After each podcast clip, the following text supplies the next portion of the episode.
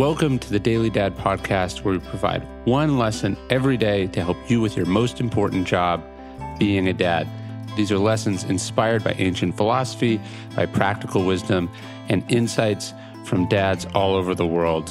Thank you for listening, and we hope this helps.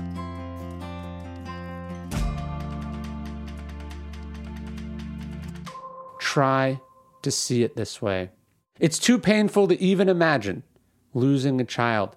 And yet, that is exactly why, dating back to Epictetus, the Stoics said we should. Because as hard as it is to do that, it's better than the all too easy and all too common habit of taking your kids and your lives for granted.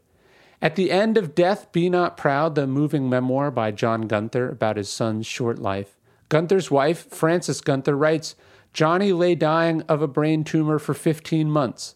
He was in his 17th year. I never kissed him goodnight without wondering whether I should see him alive in the morning. I greeted him each morning as though he were newly born to me, a re gift of God. Each day he lived was a blessed day of grace.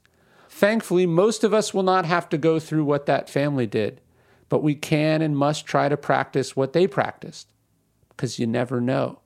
Because wouldn't it be better to try to see each day this way that each day with them is a gift, a lucky break, a midnight reprieve, as opposed to a chore, something you can't take for granted.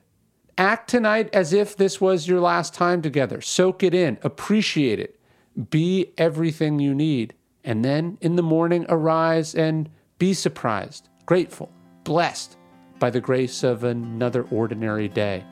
And then live accordingly, because you never know.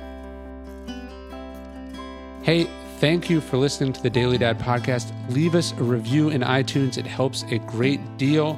Really appreciate it. And of course, if you know any other dads who could benefit from these messages, please let them know.